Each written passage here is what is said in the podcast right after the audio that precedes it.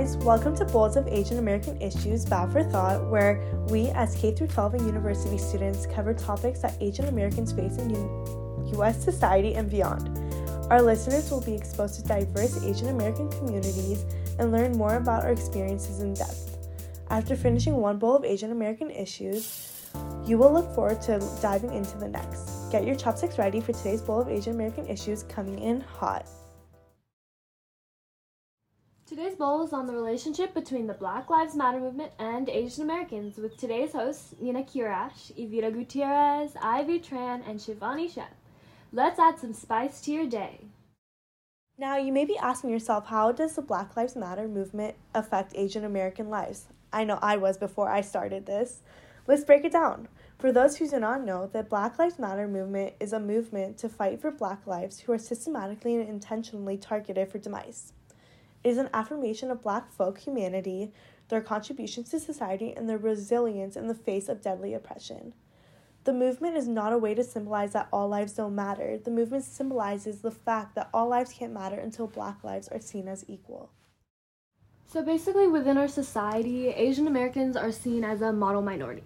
If you don't know what that is, it's a myth that characterizes Asian Americans as a polite, law-abiding group who has achieved a higher level of success than the general population, which basically erases the differences among individuals and creates a stereotype. Yeah, that's right. Model minority is having a stigma towards a particular culture, the way you work, the way you live, what you're good at, etc. But every person is different. Asian Americans are stigmatized as being good at math and successful in STEM, whereas Black people are often stereotyped as being criminals and smugglers. Yeah, going off what you just said, the stereotype of Asian Americans as especially hardworking, stoic, uncomplaining, bowing to authority, family-oriented, and all these other types of stereotypes like tiger moms, all these things have kind of made up this myth around Asian Americans. It's become a very popular thing in media and within our society in general. This type of stereotype has quickly enveloped our society, and it's caused a huge rift between Asian Americans and other people of color, especially Black communities within the United States. Let me talk a little bit about how all of this started. The term Asian American would not exist without the Black Lives Matter movement. They fought for the name. Asian Americans were considered just Asians, and Black people were just considered Africans and not African Americans. Historically, the civil rights movement in the United States was a decade-long struggle by African Americans and their like-minded allies to end institutionalized racial discrimination and racial segregation in the United States. It started to inspire Asians to be united within this movement. Yeah. But this was all a part of the same liberation movement for POC. Everyone's fighting for the same thing. It doesn't matter. We're still part of the minority. Without the whole movement for Black lives and all that, there would be no Asian American. The term Asian American, there would be no term of Asian Americans without the whole Black Power movement, which that kind of inspired Asians to unite within this whole movement of people of color in general, not just Black lives.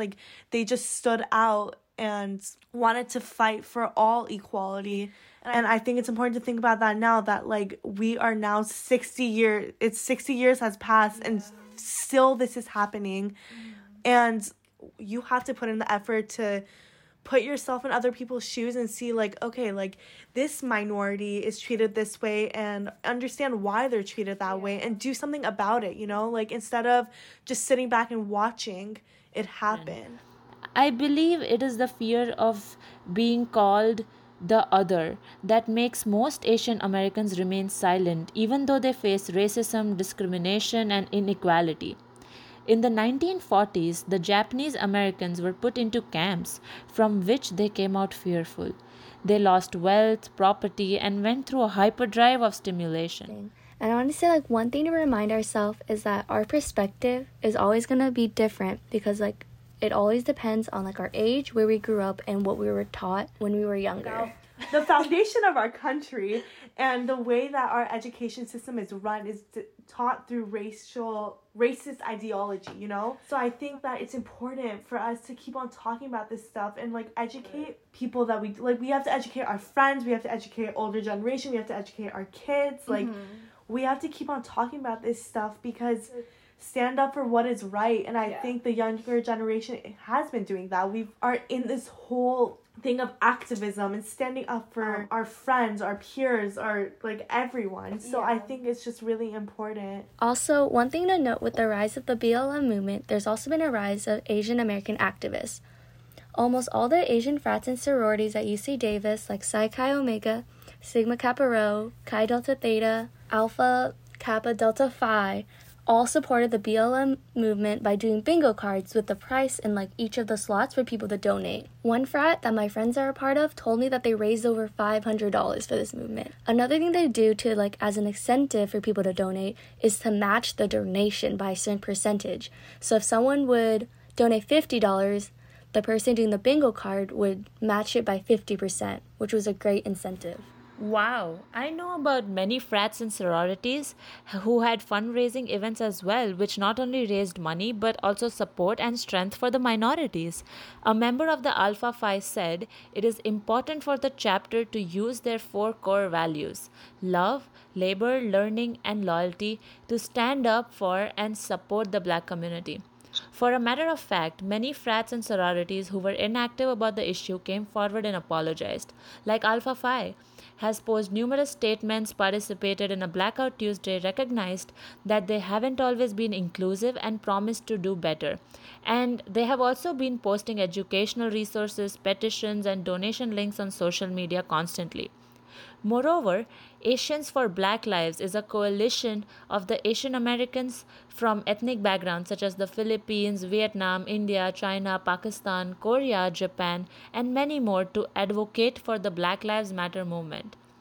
Their objective is to stand in solidarity for people of color and to mainly support Black communities facing racial injustice. This shows the way in which minority groups are standing up for each other and voicing out injustices happening not only to themselves but also to other groups. Our job as the younger generation is to continuously educate ourselves and learn from the past. This is a way of normalizing a conversation such as, instead of remaining silent, just learn from our mistakes.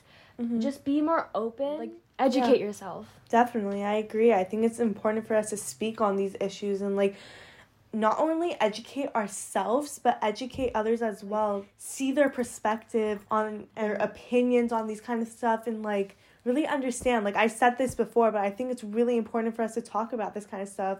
We also have to respect the opinions of others. And, like, we have to realize that, like, people grew up in different countries, or they grew up with a different kind of education. They grew up in different kind of families. So we have to respect their opinions and... yeah, I hope you enjoyed our little segment. Yeah.